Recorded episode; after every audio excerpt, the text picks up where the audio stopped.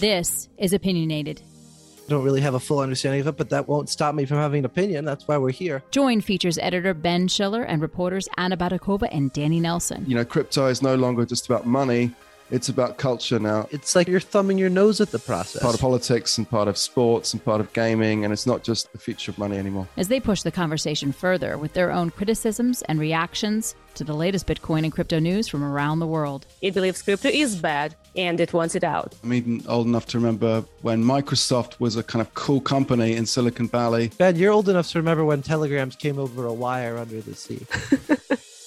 and just a reminder Coindesk is a news source and does not provide investment advice. Hello, this is Opinionated. I am Ben Schiller, features editor here at Coindesk, and joining me today on this marvelous podcast are Danny Nelson. Hi, Danny. Howdy.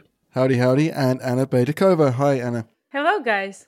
Great. We're going to talk about a piece that we published recently on Coindesk, which was pretty marvelous. It was about the corporate culture at Kraken, which is a leading crypto exchange. And this is all about Kraken CEO Jesse Powell, who has criticized what he calls the woke activist movement, which is a movement of people asserting their social, political rights in the workplace, which he's very upset about. And he's basically saying that workplace cultures today are too politically correct, too emotional, and that employees who are unhappy with the workplace should quit and go somewhere else. Just picking up on this, Danny, what's your sort of immediate reaction to this? What do you think's going on here?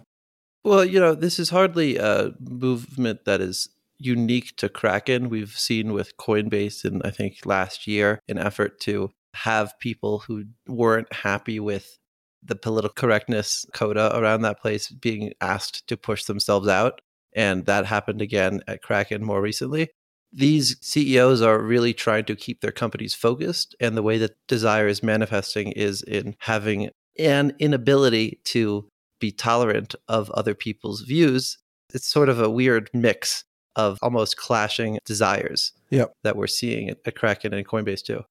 So it's very interesting with this article because this comes after Coinbase CEO Brian Armstrong made a very similar pronouncement back in the fall of 2020, where he said basically, we don't want any politics in our workplace. We want to concentrate on crypto. And at the time, he offered severance to employees that were unhappy with that arrangement in the same way that Jesse Powell did. And the interesting thing in the article is that at the time in the fall of 2020, up to 6% of the staff took that severance payment. But according to our reporting, only 1%, roughly two months after the fact, of Kraken staff have taken that very similar severance payment. So maybe we can talk about what might have changed in that interim and whether assertion of this kind of no politics, we're crypto standard is kind of gaining hold in the industry. So we're joined today by one of the reporters on that story, Cheyenne Ligon, and you're joining us from Seoul, and it's the middle of the night around there. So thanks very much for joining us. What is the kind of key takeaway from this article for you? It seems like there's a kind of development of anti wokeness here. Yeah, I mean, I think that when I started the piece, I think that that's the thesis that we were working with, right? That between Jesse Powell and Brian Armstrong, that there's a trend maybe that's picking up steam in crypto and maybe the larger tech industry as a whole that, you know, companies are pushing back against woke movements. But, you know, the more I started looking into it, and when we heard from Kraken that only less than 1% of employees had taken this severance package, we started to ask more questions, right? Like, does this just reflect the attitudes of most workers in the crypto industry? Or there's kind of a triple whammy happening right now of recession plus crypto winter plus pandemic. Are people just too afraid to quit jobs even if they don't like them? Right. That's one of the themes of the article that the kind of power balance between employers and employees might be changing in the midst of crypto winter, that people are not as likely to move jobs, and therefore the kind of pendulum swings back to management and they can kind of assert whatever corporate culture they want. Do you find evidence for that in the piece? Yeah, I mean, I definitely think so. You know, something else that was interesting is Kraken told me that they had a healthy increase in applications. I don't have numbers, but you know, they said they got a lot. That also coincides with layoffs happening in the industry. So, are people applying to Kraken because they think Jesse Powell's based, or are they applying to Kraken because they got fired from their other job? Right. I mean, there's just a lot of questions we don't have answers to here. It's probably going to be a mix of the two. And I do wonder how many of those applicants are applying because they think that they're really qualified for and want the job, or because they want to shoot their shot because specifically because they really want to align themselves with the philosophy of the Pirate King. I would wonder, you know, when I think about it, I wonder how insidious should those debates on the workplace become. I'm not sure what Kraken employees have been discussing before Jesse decided to, you know, just put a lid on it. How bad those arguments should become, those fights probably, so that it makes the company unproductive. That's something interesting. I would think from a purely pragmatic standpoint, it's very understandable, you know? if people start hating each other and like fighting with each other every day about some political issue well yeah maybe like it's better to avoid it altogether just to keep everyone in, in a normal psychological shape. On the other hand people in 21st century probably expect their workplace you know their employers to kind of be where their values are right? Like uh, share some goals beyond the productivity profit and other stuff. Yep. And it's interesting that we see this clash in such a telling form. But I mean, I think that's what's really interesting about this story, right? Is that it's not like the employees were starting these discussions on their own and Jesse Powell just put it down because he was like, guys, let's get back to work. I mean, he was starting it. Yep. He was stirring the pot. I mean, he has all these Slack channels, I guess, and was initiating conversations that then got too hot. And when people started getting offended and then complaining about things, and I guess he felt like the conversation was derailed from his original intent, whatever that may have been. That's when he got upset, for lack of a better word, and shut down the conversation. It was something that he stoked. Just so we're clear as to what we're talking about here, I mean, some of the issues involved were along the lines of the use of preferred pronouns, for instance, which he thinks is an example of kind of wokeism gone crazy. He even discussed the use of the N word, you know, and what was appropriate as to who could use that word and things like that. I mean, these are sort of real hot button issues, aren't they? They're sort of third rail issues. Yeah, I mean, it's hard to know for sure. That's definitely what the New York Times reported. And, you know, in Jesse did not talk to me for this piece, to be clear, but I did listen to a lot of interviews that he gave to other publications. And I know that the preferred pronoun debate seems to be where this really spun out of control. My understanding is that the question wasn't over who could identify or who could use which pronouns. The question was whether or not the company should be asking about them in interviews. From what I understand, his point was that it's a very US centric debate, a conversation, I guess, and it was confusing to applicants from other countries. So, to be clear, was it, let's say there's a form that one fills out to apply, there's a box to fill about what your preferred pronouns are or your gender identity is?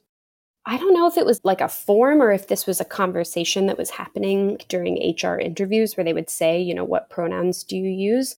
And, you know, according to Jesse, applicants that were coming from maybe other countries where the pronoun conversation is not really happening as much as it is in the United States were confused and offended.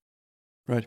So it seems as though there are exceptions to this kind of anti politics stance because there are issues that he is happy to discuss. So it's something that's related to what we can broadly call cypherpunk, which is kind of the originating kind of ethos of crypto, is allowable. So, I mean, what's your understanding, Shona, of, of where the line is within the company and, and where the employees feel that line is? I mean, not to be too spicy, but I feel like the line is kind of where Jesse Powell thinks the line is. Right. And I think one thing that's particularly interesting is that in the Tentacle Commandments, which is this document that they put out, this company culture document, they make reference repeatedly to bodily autonomy and personal freedoms. But yet, I don't think Kraken has taken a stance on abortion. That seems to be only as it relates to vaccine mandates. So I do think that there is maybe the philosophy is not as evenly applied as it appears to be so yeah, I'm not exactly sure where the line is drawn. It seems to be a, a movable line. so it's picking and choosing, it seems, like with the bodily autonomy and only applying that to vaccines. That's pretty clearly just accepting a philosophical idea when it's most convenient to your other ideas than it is a more broad stroke statement on, you know, philosophical values. Yeah. I think it's worth thinking about the difference that we see in crypto companies culture versus just traditional tech companies. You talk about salesforce for example this gigantic a really thought leader and huge force in the tech industry. Salesforce has embraced what some people have described as a woke culture what might be just more accurately described as a progressive culture.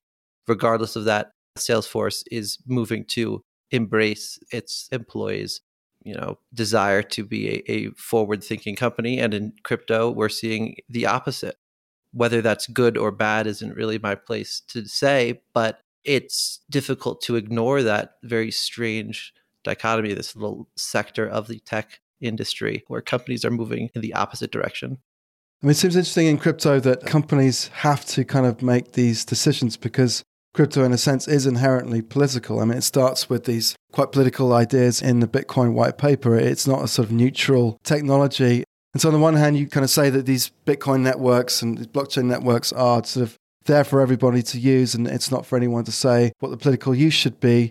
But inherent in crypto are a lot of political ideas about like beating the establishment and embracing individual autonomy and freedom. So you can't kind of get away from some political ideas, even if they're ones that you like and don't like. Kraken might say it wants to disavow politics, but it's kind of impossible as a crypto company to do that.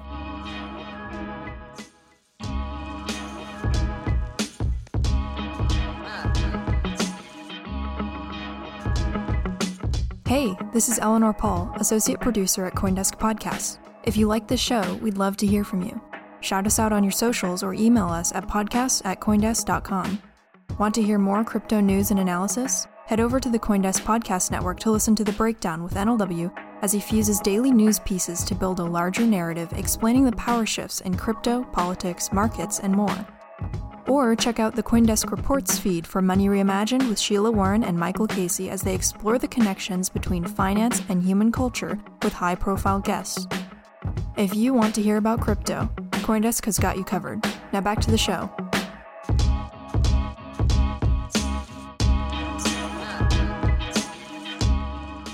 I want to know more about these tentacle commandments. That's such a great and terrible name at the same time. The tentacle commandments. Like, what kind of hubris led to the creation of such a term? Also, just the imagery around that is terrible, and I hate it. That's neither here nor there, though. I actually really like it. I, I love a good pun. Not, and that's it's not a good pun to be clear, but I thought it was fun. I had fun writing this piece and inserting a lot of nautical references what is the pun here? Sorry, I'm too stupid to understand. The Ten Commandments. What are you? Tentacle. What, why is it tentaclements? Ten commandments. Oh, I see. Because they the Kraken. Okay. Yeah. All right. That's Come on, bad. Ben. That's pretty bad. I want to know how we can get Sidney Powell in this conversation. I know that's a completely different Kraken, but I've always wondered if we could find some overlap between the infamous lawyer from the Trump election effort and Kraken, the crypto company. The Kraken fight. So, what do we think long term about this? So, I mean, if it's true that we are heading into crypto winter and employers have more power to assert company culture, and we think that companies are going to follow the lead of Coinbase and Kraken, which are very influential companies, what does that mean for the long term in terms of kind of diversity in the marketplace or the workplace? And for employees who are maybe female and maybe people of color who want to join this industry and want to get on and, see that they're being represented. I mean, do you think this is going to have a long term impact for diversity in the industry? I mean, to answer your first question, I don't think Kraken will be the last company to do this. I think that it's a very controversial issue, but there are a lot of murmurings of assent, you could say, within the industry. People that are like, oh, yeah, you know, Jesse Powell, he's really doing something there. It's not my personal belief, but I definitely think that there are founders at other companies, including some that we talked to for the piece, and other influential people in the industry who don't want to talk about politics at work, don't want to deal with the issues that that creates. But the problem is that Jesse Powell talks about wanting to get rid of groupthink but you're just kind of putting yourself at risk of creating a different type of groupthink, is my opinion. And yeah, I don't think that that's very encouraging for people that maybe don't fit the typical mold of somebody who would work in the crypto industry as it is now, as a pretty homogenous industry. I don't think it creates a very welcoming environment. I got a quick question on the reporting process for this piece. Is this a story and a topic that you found like you would go to someone and as soon as you told them it was off the record, they would open up and start railing about how they really thought, you know, discussing ideas that they just don't want to air in public because they don't want to be associated with it? Or were people more reserved in approaching this? I think people were reserved all around. I think because it is such a sensitive subject and we could not get any employees to talk to us. And we tried really hard for like a full week. And people are just afraid. And I think that something we were talking about earlier was where the line is and where Jesse Powell draws the line. And I think something that's really important to note here is that for all he talks about free speech, he also, the company has sued employees who've posted negative reviews on Glassdoor. So it, it really, yes, the philosophy is unevenly applied. Do we smell a hypocrite here? um, I mean, I don't, I don't think we can expect anybody to, like, everybody has blind spots. I think that he believes Meaning Jesse Powell. Yeah, I mean, okay. Tough question. He didn't talk to me, so I don't know what he really thinks. But it is my understanding that I think he believes that he is being fair, if that makes sense. I don't think he would see himself as a hypocrite. Well, at least that's good. I mean, you definitely don't want the person to know, to internalize that they are being a hypocrite. Hopefully, they believe in what they're doing, right? Like, even if others Sure. disagree with it. Yeah. yeah. I mean, I guess the company would say, and various diversity advocates might say that, you know, you can be someone from a different background, different perspective, or sexual orientation, or gender orientation, and still be able to come to work and not bring your politics with you. I mean, presumably that's possible. On the other hand, and not expect everyone just to be the same. the cynic in me feels like companies were willing to pay lip service to people's politics when the market was really good and they were expecting people to work 80 hours a week. So, I mean, if you're spending most of your waking hours in the workplace, then there has to be some credence given to expressing your identity there. Because if you don't have free time at home to express it there, then you should be able to express it at work. And then now that the market's bad and there's nowhere else to go, oh, well, your, your fun time of expressing yourself is over and you're still expected to work 80 hours a week. I don't know if Kraken employees are expected to work that much, but tech in general, people work a lot of hours. That's amazing. I've, I've never actually heard that argument before. So you're saying basically if you have to work more than 40 hours a week, if your work is leaching into the time that you might spend on politics, then your work has a responsibility to you to allow you to express your politics? Oh, I don't think that it's necessarily a responsibility, but I think that it's a side effect of expecting employees to work as much as American companies expect employees to work. Again, I don't know how many hours a week Kraken employees work on average, but you know, most Americans who work in the tech industry are working more than 40 hours a week and I think that that comes with expressing yourself more in the workplace, especially when if you were unhappy, you could just leave and go somewhere else, but maybe now you can't really leave and go somewhere else. I totally agree with what Cheyenne says, and it's it's an interesting angle indeed. When your work becomes your life, there are higher expectation for your workplace and for people who surround you and for the whole atmosphere in which you spend the most of your day. Yeah, when work bleeds into life, and I know that never happens here at CoinDesk. We have a very healthy work-life balance. Um, I, for one, uh, only ever think about crypto. But I think there's something true in that statement, Cheyenne. Like, especially with the way that, as you were writing in the piece, the job market in tech specifically is turning. The power is shifting in certain respects, and we're seeing a manifestation of that here. Yeah, yeah. But I mean, we also do have to give room for the other interpretation, which is that this aligns with what a lot of crypto people are looking for in a workplace. That's possible too. Very good. Let's wrap this up. So, I just want to make clear that you didn't write this piece alone. You had a colleague, Elizabeth Napolitano, who's uh, another reporter here at Coindesk, to help you on this, and you did an Yes. incredible job. Congratulations. And the full piece, which we will post on the show page, is called In Crypto Winter Jesse Powell's Pirate King Leadership Style May Be the New Normal. And we will be watching this question closely because it's bound to come up again and frequently. So, thank you very much, Sharon, for joining us. Thanks very much. Coindesk is calling all visionaries in the digital economy to present at its newest event, Ideas, or Investing in Digital Assets and Enterprise Summit. Ideas is the place for you to present your market opportunity in front of leading investors poised to help you get your idea off the ground. Apply to become a presenter at Ideas 2022 at Coindesk today. Visit coindesk.com slash ideas for more information.